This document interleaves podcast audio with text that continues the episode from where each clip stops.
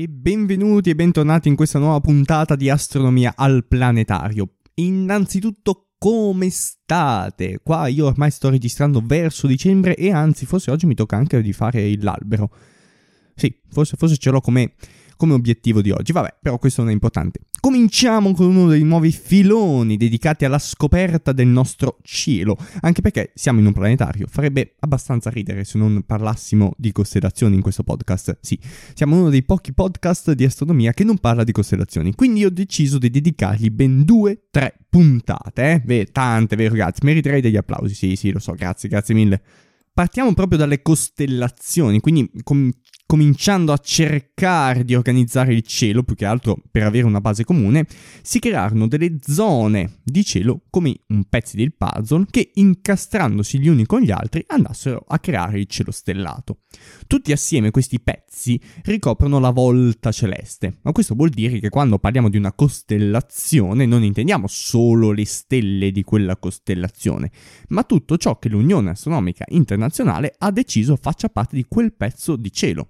Quindi quando io ad esempio parlo, che ne so, come oggi, di Orione, intendo tutto il pezzo di cielo che la costellazione di Orione contiene.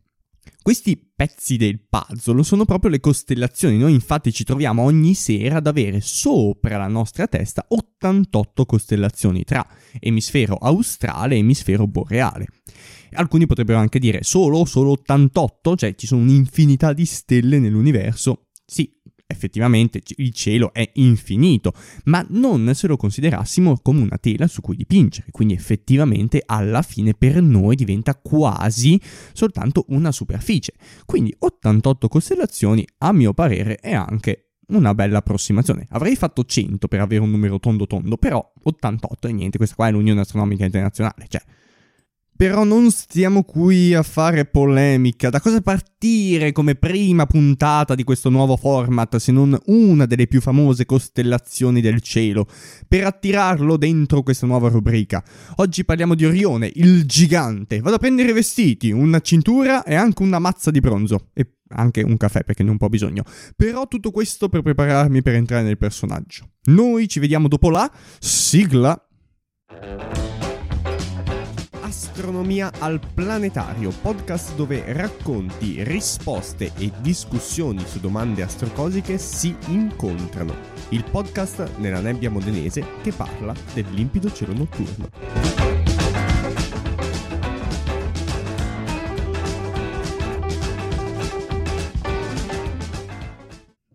Ma direi proprio di partire dalla mitologia, ovvero chi è Orione, una delle costellazioni più luminose che ci seguono nel cielo invernale e che ci accompagnano nelle lunghe e freddi notti invernali, quando vorremmo stare sotto la coperta, sotto il plaid, ma ci sono alcune persone che invece escono con un telescopio e poi prendono anche freddo. Ovviamente non so di chi stia parlando in questo momento perché non l'ho mai fatto, ma vabbè, già, eh, Orione era già conosciuto da Omero e Esiodo, i quali hanno scritto della sua bellezza e della sua luminosità in cielo.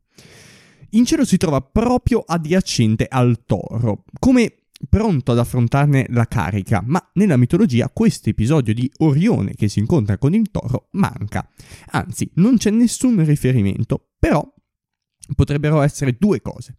Uno, i greci che hanno ereditato tale figura dal mitologico eroe Gilgamesh che combatteva contro il toro, o a me questa idea fa molto ridere, potrebbe anche essere un misunderstanding con la, filu- con la figura mitologica di Ercole.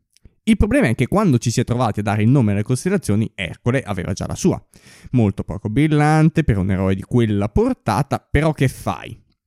Ercole 1 e Ercole 2? No, cioè, un po' brutto, capisci anche te che non è molto ma più che altro, cioè, distribuiamo un po' le considerazioni a tutto. Piuttosto lo assegna a qualcuno che non c'entra assolutamente nulla. Anche perché, seguitemi, eh, Ercole aveva tra le 12 fatiche catturare il toro di Creta. Scena che, guarda, proprio andrebbe perfettamente in cielo perché abbiamo questa costellazione di fianco il toro. Beh, bellissimo. E invece no, abbiamo Orione che si va a scontrare con il toro. Però vabbè, datemi del polemico, veramente me ne prendo. Rimandate a me la UAI, UAI, UAI, che non riesco ancora a pronunciare, l'Unione Astronomica. C- ci parlo io delle costellazioni, ok? Ma prendiamo, prendiamo per buono Orione, ok? Figlio del dio del mare Poseidone e a seconda dei miti che leggete può essere rappresentato come o un gigante oppure come un uomo possente, forzuto. Io me lo immagino, ok, un po' come una via di mezzo, cioè un uomo con un'altezza sopra la media, diamo un colpo al cecchio, una alla botte e sì, vabbè, ok, forte. E udite udite, dal padre aveva ereditato il potere di camminare sulle acque. Così, ci serve per la storia? Assolutamente no. È un potere figo? Assolutamente sì. È rappresentato come quest'uomo che armato di bastone di bronzo si trova ad fronteggiare il toro e anche andare a caccia con appunto attorno la costellazione della lepre e anche la, le costellazioni dei, due, dei suoi due fedelissimi cani, ovvero cane maggiore e cane minore, che poi ci torneranno utili per altre storie, oggi non le affrontiamo, tra cui anche il mito che mi fa più ridere tut- in tutto la volta celeste, ma non è questo il momento. Il mito che ci interessa è più legato invece alle Pleiadi, alle figlie di Atlante, il gigante che sosteneva il cielo e la volta celeste. E in cielo rappresentate da un gruppo di stelle sulla groppa del toro. Qui si dice, si racconta, si narra, si favoleggia, o comunque è il mito che vi racconto, che Orione era talmente ossessionato dalle Pleiadi, ma talmente tanto, che Zeus a un certo punto gli disse, zio, no, veramente, hai sgravato, e le pose in cielo, dietro il toro, appunto per toglierle dalla portata di Orione. Insomma, per tenere a bada Orione e la sua bramosia. Ora, Orione, avendole invece, dopo che è stato posto in cielo e avendole a portata di mano ogni sera, sfida il toro continuando a inseguire le sue amate nella volta celeste. E questo mi fa anche capire come Orione non abbia capito la lezione, proprio, cioè una lezione molto chiara, te le tolgo per non, fa, per non farle più inseguire, tu le segui per tutto, per l'eternità. Perfetto, bravo Orione. Sulla morte e poi sul suo arrivo in cielo di questo eroe greco, di questo cacciatore invincibile, ci sono moltissime versioni. Quella che vi racconto è quella che secondo me, con più morale, ha anche un po' più da dire, ovvero mai sfidare gli dei o paragona- paragonarsi ad essi. Ovvero, cosa fece? Orione, credendosi invincibile come cacciatore e sfidando gli stessi dei a fornirgli prede difficili da cacciare, affermava che potesse uccidere qualsiasi tipo di animale che gli si parasse davanti. Allora la dea della caccia, la dea Artemide, cosa fa? Se ne priva? Anche te però, Rione. Sembra che qui l'unico che sta facendo uno sforzo per evitare che la dea della caccia non ti uccida sia proprio lei, la stessa dea della caccia che prima o poi ti ucciderà. Diciamo bravo a cacciare, ma di certo non brillavi di astuzia. Artemide cosa fa? Invece che mandargli contro un mostro alto 19 piani, largo 6 galeoni, gli manda contro un minuscolo scorpione che lo punge nel piede. E questo immane eroe cade sconfitto da un minuscolo arachnide che era uscito dalle viscere della terra. Orione, avendo comunque impietosito Zeus dopo questa visione, secondo me Zeus stava ridendo a mio parere, è stato posto comunque in cielo. Ma anche la sua nemesi è stata posta in cielo, tanto che odiandosi a tal punto non si incontrano mai in cielo. Ovvero quando Orione tramonta sorge la costellazione dello Scorpione, ma non si trovano mai insieme in cielo contemporaneamente. Si è capito che sto parlando del cielo stellato? No, perché l'ho ripetuto 3-4 volte, non sono sicuro che sia passato il messaggio. Comunque, qualcuno potrebbe dire che Orione ogni sera scappa dallo Scorpione. Orione ha paura? Può essere, ma io non glielo direi, anche perché comunque è un uomo con una clava. Ma parliamo di stelle di questa costellazione che tra gli astrofili, e mi ci metto pure io, incanta, anche perché è tra le più luminose e risulta anche una delle più facili da riconoscere, soprattutto perché siamo in un podcast di astronomia, cioè dobbiamo anche parlare di stelle. È composta da sette stelle maggiori che sono le più luminose e le più conosciute, che vanno a creare una specie di clessidra, mentre le tre al centro di questa costellazione costituiscono la famosa cintura di Orione, di cui poi parleremo. E abbiamo, cominciamo appunto con la prima stella, ovvero il piede sinistro, che non si chiama così, ma si chiama Rigel, una stella supergigante blu. Ok, lo ammetto, mi fa un po' ridere al piede sinistro una supergigante blu. Però già qui abbiamo un problema, ovvero cosa vuol dire supergigante blu? È una stella con una massa circa 20 volte la massa del nostro Sole e quindi una stella con una temperatura superficiale di circa 12.000 gradi, e cioè con un raggio circa 79 volte quello della nostra stella. Produce infatti un'energia tale che per stare in equilibrio ha bisogno di avere delle dimensioni così grandi rispetto alla nostra stella, ovvero 79, 79 volte più grande in cielo del nostro Sole. Potreste immaginare se fosse alla stessa distanza, praticamente vedremo quasi tutta la volta celeste occupata da questa stella.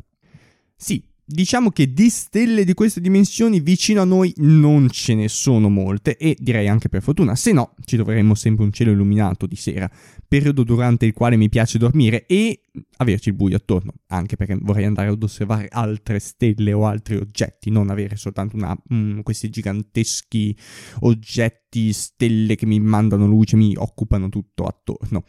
Essendo una stella così massiccia, consuma anche molto velocemente il suo carburante. Dovete immaginare le stelle come delle macchine. Ok, adesso sto per perdere tutta la mia credibilità, però stelle grandi come delle Ferrari o casomai delle macchine da Formula 1 che vanno molto veloci e che però consumano anche molto carburante. Nel giro infatti di qualche decina di milioni di anni abbiamo che questa, il carburante delle stelle, ovvero l'idrogeno, va appunto a finire. Queste stelle terminano la loro vita. Mentre, dall'altro lato, stelle più piccole come il Sole, come le stelle anche più piccole del Sole che sono chiamate non le nane brune, ma comunque stelle rosse, dal giallo al rosso, più piccoline del nostro Sole, sono invece dei, dei, pandini a metano, ok? Anzi, sarebbe più corretto dire dei pandini a idrogeno che facendo i 50 all'ora e bloccando tutta la tangenziale durano anche per oltre 10 miliardi di anni. Ma passiamo all'altra stella, quella che ogni persona venuta al planetario mi ha chiesto almeno una volta quando guardavamo la costellazione di Orione, ovvero Betelgeuse la spalla destra del gigante, che ultimamente ha fatto anche molto discutere di sé. Oddio, ultimamente è un termine molto generico e come modo di dire. Diciamo che ogni tot fa fluttuazioni, fluttua questa stella e la stampa fa uscire un articolo con scritto Oddio, sta per esplodere una stella vicino a noi. No, calma, si tratta di una stella con una massa simile a quella di Rigel, ovvero 15-20 masse solari e dovrebbe esplodere come supernova, però è una supergigante rossa. Mio dio, gli astronomi e i loro nomi, supergigante blu, supergigante rossa. Perché questo nome differente? Beh, la risposta è presto detta, è più vecchia. È come se si stesse spogliando perdendo gli strati superficiali come se fosse proprio una cipolla lasciata al sole in una fosa giornata di agosto. Ecco, giusto per regalarvi una bella immagine. Abbiamo che il suo nucleo, sta finendo il carburante nucleare, quindi l'idrogeno, e perde la capacità di tenere in equilibrio gli strati più lontani della stella che cominciano a disperdersi nell'universo. La morte di stelle con una massa così superiore a quella del Sole avviene in tempi abbastanza veloci, come abbiamo detto anche prima, dell'ordine appunto delle decine di milioni di anni, e che in tempi astronomici o anche solo rapportati al nostro Sole sono un battito di ciglia, ma che per noi che viviamo qualche decina di anni, beh, che dire, potremmo non vedere la fine di Betelgeuse.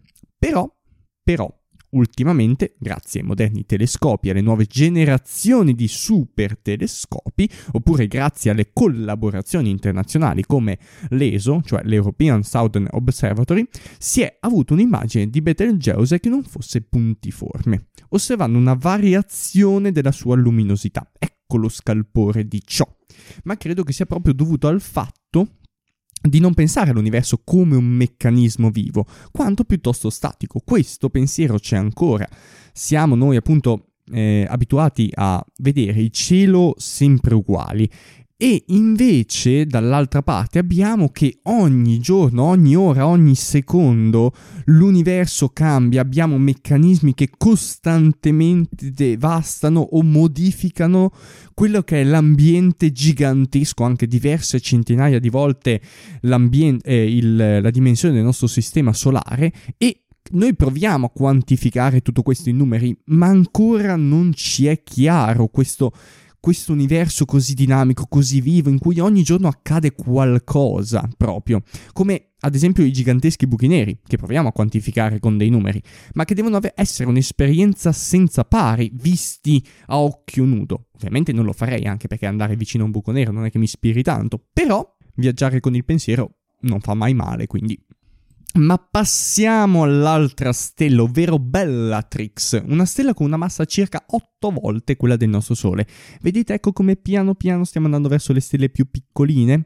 Viene categorizzata come gigante blu. Ah ah ah, adesso cominciate a percepire come i nomi gigante e supergigante cominciano a perdere di significato, anche perché gli astronomi non sanno dare nomi. Cioè, in ambito astronomico tutti o sono giganti o sono dei nani, cioè nel senso, stelle più grandi del Sole, giganti, stelle più piccole di un grammo del sole. Ah, sei una nana, sei una nana rossa, una nana arancione, non sei il sole. Eh, ok, va bene. Vabbè. Mi sono ripromesso di non fare polemiche in questa, in questa puntata. Vabbè, andiamo avanti con i suoi quasi 22.000 gradi di temperatura superficiale, è una delle stelle più calde che si riescono a vedere a occhio nudo nel nostro cielo boreale. Si trova ancora in quello stato che viene chiamato sequenza principale, ovvero non ha ancora finito di trasformare l'idrogeno nel suo nucleo in elio, ed è la fase che dura per più tempo nella vita di una stella. Il nostro Sole, ad esempio, è in questa fase e, come pandino a idrogeno, ci resterà per altri 4.5 miliardi di anni. Il destino di questa stella però rimane abbastanza indeciso, o anzi, diciamola meglio, non ho trovato in letteratura qualcuno che si permetta con le attuali teorie di definire con certezza la fine di questa stella. Potrebbe infatti diventare o una supernova, quindi esplodere come una stella in cielo e quindi questo effetto che incanta sempre noi gli astronomi, oppure diventare una nana bianca di ossigeno, neon e magnesio, cioè un gigantesco nucleo, un gigantesco nucleo di una stella morente che piano piano si spegne mentre vaga nello spazio. Ci sono appunto queste due teorie, però è in quella via di mezzo come massa in cui secondo le teorie appunto potrebbe o finire da una parte oppure finire dall'altra. Diciamo che è ancora indeciso per quello che noi sappiamo delle stelle per come possa finire la vita di questa stella. Però noi adesso andiamo avanti con il nome, con l'altra prossima stella, che invece è proprio una figata. Il nome di questa stella è una figata, ovvero Saif. Io pronuncio all'inglese perché è PH, sai, S-A-I-P-H. Non lo so pronunciare alla, eh, all'araba, quindi perdo- mi perdonerete. Perché sarebbe, starebbe per spada del gigante. Cioè, proprio, cioè, già dal nome qua siamo a livelli altissimi, bellissimo. Però, in corrispondenza a questa stella del piede sinistro ed è la 49esima stella più brillante dell'intera volta celeste. An- stiamo anche qui parlando di una stellina calda, infatti 26.000 gradi Kelvin, mm, anche maggiore di quella di Bellatrix. Sì, insomma, cioè, se volete andare a vedere questa stella dal vivo, eh, dovete avere una protezione almeno 50 più. Io consiglierei anche non andateci, però va bene se volete andarla a vedere. E comunque mettetevi della protezione, mettetevi anche gli occhiali da sole, non si sa mai. Anche questa stella è molto più massiccia del Sole e brucia quindi molto velocemente. Ma una cosa è interessantissima è la perdita di massa, che appunto corrisponde a circa 1.2 masse solari all'anno e questo è dovuto allo stesso vento stellare, ovvero particelle e luce che partono dalla superficie della stella, a cui ogni giorno anche noi, eh, avendo di fianco il Sole, siamo sottoposti, ma che non ci facciamo caso grazie all'atmosfera. Ecco, in questo caso è un po' più violento, ovvero le stelle emettono e questa stessa materia costituisce una perdita di massa per le stelle che piano piano si pelano sempre di più in maniera quasi imper- impercettibile. Infatti il Sole emette questo vento solare, ma si tratta di particelle che appunto per una stella grande come il Sole costituiscono una perdita infinitesimale. Mentre qui abbiamo che Saif perde letteralmente gli strati più esterni per effetto di questo vento. Inoltre, piccolo appunto, ma soltanto perché ho fatto un po' di ricerche, eh, mi interesso anche di raggi X, si è visto che Saif mostra una variabilità nei raggi X di circa il 46% in un anno, ovvero in un anno varia di quella che è la luminosità media di circa il 46%, quindi c'è una fluttuazione. E e in effetti sarebbe, è un effetto mostruoso per, eh, e potrebbe essere dovuto a una variazione di temperatura superficiale oppure a una diminuzione della densità dell'atmosfera che circonda la stella, cioè tutto il gas, tutto quello che si trova attorno alla stella che potrebbe in, in parte oscurare o anche influire sulla stessa stella. È questa variazione che invece non si osserva in altre bande della luce, come ad esempio nell'ultravioletto. E questo è abbastanza interessante perché potrebbe essere appunto un effetto di oscuramento oppure qualcosa che ancora non abbiamo capito. E quindi mi ha, mi ha incuriosito questo fattore di safe. E ci siamo tenuti per quasi il finale, la cintura di Orione. Le tre stelle che hanno fatto costruire le piramidi, che sono finite in ogni film che provi a fare una rivisitazione storica e ogni film che tratti di teorie del complotto di ogni genere, dai Transformers a Men in Black a Voyager, il piacere della scoperta. Ho sentito così tante storie sulla cintura di Orione che non so più cosa sia reale. I tre re, i re magi, il rastrello, i tre mercanti, i bastoni, insomma, cioè, veramente ne hanno inventate di ogni tipo. Se volete farvi leggere il futuro, scegliete di farlo sotto il segno della cintura di Orione, così almeno vi divertite. Per quello che invece riguarda il cielo stellato, sono tre stelle abbastanza giovani, a circa 1200-1300 anni luce dal Sole. Sono circondate da altre stelle, sempre azzurre molto calde come loro. E anche molto giovani, ma molto meno luminose di, questi, di, queste tre stelle che vengono chiamate i tre re, e quindi anche meno visibili rispetto a queste stelle. E qui, come altra particolarità, abbiamo infatti che appartengono a una grande associazione stellare chiamata CR70 non mi chiedete il nome, e molte di queste stelle, come quelle di cui stavamo parlando prima, sarebbero in una fase in cui stanno cominciando a effettuare reazioni termonucleari stabilmente e quindi diventando a tutti gli effetti stelle. Cioè, insomma, se voi aveste la vostra macchina, qua è quando sta cercando di partire il motore, in cui si sta o ingolfando oppure partendo, quindi sono stelle che stanno per partire. Pare infatti che circa 2 milioni di anni fa il gas da cui hanno avuto origine tutte queste stelle sia stato perturbato portando proprio alla formazione di stelle di questa associazione. Quindi associazione si viene chiamata, eh, si dà questo nome a delle stelle che appartengono a quello stesso ehm, alone di gas da cui hanno avuto origine, quindi anche un'associazione bella importante questa. E qui vicino troviamo la nebulosa testa di cavallo, ovvero una gigantesca nube di gas oscuro, cioè gas che si è compattato e non permette alla luce di passare, e che mostra come una gigantesca ombra cinese la testa di un cavallo che si stende su uno sfondo di stelle. Molto, molto bello le foto della nebulosa testa di cavallo. Ora, per chiudere invece, mi piacerebbe parlarvi di un oggetto che non è una stella, ma che viene solitamente chiamato il pugnale di Orione o anche spada. Dipende da mm, cosa vogliate considerare come spada o come pugnale. Per me è pugnale, insomma, arriva sì e no al ginocchio di Orione, non è una spada lunga, un gladio, queste cose. Mi sembra più un pugnale, lo voglio chiamare pugnale, va bene, ok? Lo chiamo pugnale. Vi voglio infatti parlare della fabbrica stellare tra le più osservate nel cielo, ovvero la nebulosa di Orione, che differentemente dalla nebulosa testa di cavallo corrisponde a un oggetto luminoso e in cielo ad occhio nudo corrisponde a qualcosa del tipo Oddio! Cos'è quello? Ma c- c'è qualcosa lì? Però non è una stella, ma sembra esserci qualcosa di più luminoso? Che, che cos'è questo? Cos'è sta roba? Questa roba è una gigantesca fucina stellare, ovvero un'immensa nube di gas che porta alla formazione di diverse migliaia di stelle molto più grandi del nostro Sole. Le foto sono ovviamente impressionanti, qualcosa che ci fa capire quanto siamo piccoli, in particolare all'interno. Possiamo vedere effetti interessantissimi come il vento stellare, di cui anche prima abbiamo parlato con la stella Saif, che qui spazza via tutto il materiale attorno alla stella portandola a liberarsi finalmente a risplendere in quello che prima era buio, era polvere e che non ci permetteva di osservare la stella.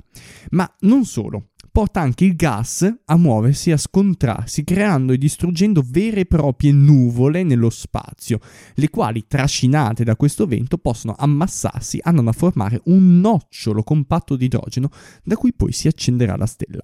Questo anche appunto per ritornare al discorso di questo universo dinamico. La formazione di una stella è sì la creazione di un oggetto luminoso, ma porta anche alla formazione di gigantesche altre stelle di fianco in questa nebulosa.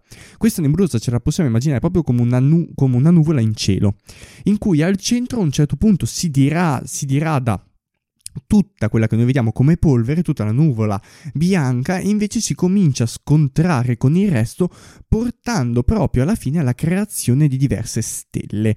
E diverse stelle intendo anche decine di migliaia. E mi ricordo che appunto la vidi per la prima volta al telescopio e me lo, me lo ricordo ancora. La stavo cercando perché mi ero accorto di questo qualcosa. Cioè, mi, dopo un po' che stai al buio ti accorgi che c'è qualcosa di luminoso, ma che non riesci a um, identificarlo come una stella. E non sapendo utilizzare il telescopio, andavo un po' a tentoni, cercavo di guardare. Ecco anche perché questo sarebbe un buon motivo per iscriversi al nostro corso di telescopi della scuola di astronomia, per non finire come me, cioè che ci mesi 40 minuti per trovare una costellazione che in realtà è molto semplice da trovare. E anche perché dopo quella sera lì presi molto freddo, mi ricordo che avevo due pantaloni e due maglioni e nonostante questo mi presi un freddo dell'ostia. A questo punto mi sono trovato proprio a guardare dentro un caleidoscopio di lucine non fortissime ma tutte lì presenti. Ti trovi quindi immerso in un mare di luce spaesato rispetto al buio a cui ti eri abitua- abituato due istanti prima e piano piano realizzi che ogni puntino è un'immensa sfera luminosa in cielo e che si è appena accesa ovviamente in termini astronomici non è che sia accesa proprio ieri, cioè anche un po' per amore del racconto, su via, seguitemi. E anche perché, e anche per solo, solo per questa, per questa gigantesca nebulosa io mi metterei a guardare Orione. Ci sarebbe poi ovviamente tantissimo da descrivere perché la costellazione di Orione è comunque bella grande in cielo e di cui parlare, lascia- ma lasciamo spazio però anche alle altre costellazioni, se no vi racconto tutto l'universo oggi e poi finiamo, cioè la prossima puntata non c'è niente da dire. D'altronde il viaggio è appena cominciato, abbiamo altre 87 costellazioni e siamo qui per farle tutte. Ok, vabbè, tutte non lo so, cioè vediamo anche un po' come va, vediamo se vi stanca questa nuova rubrica oppure no. Però mi raccomando, eh, da novembre a maggio, nasolo in su per Orione.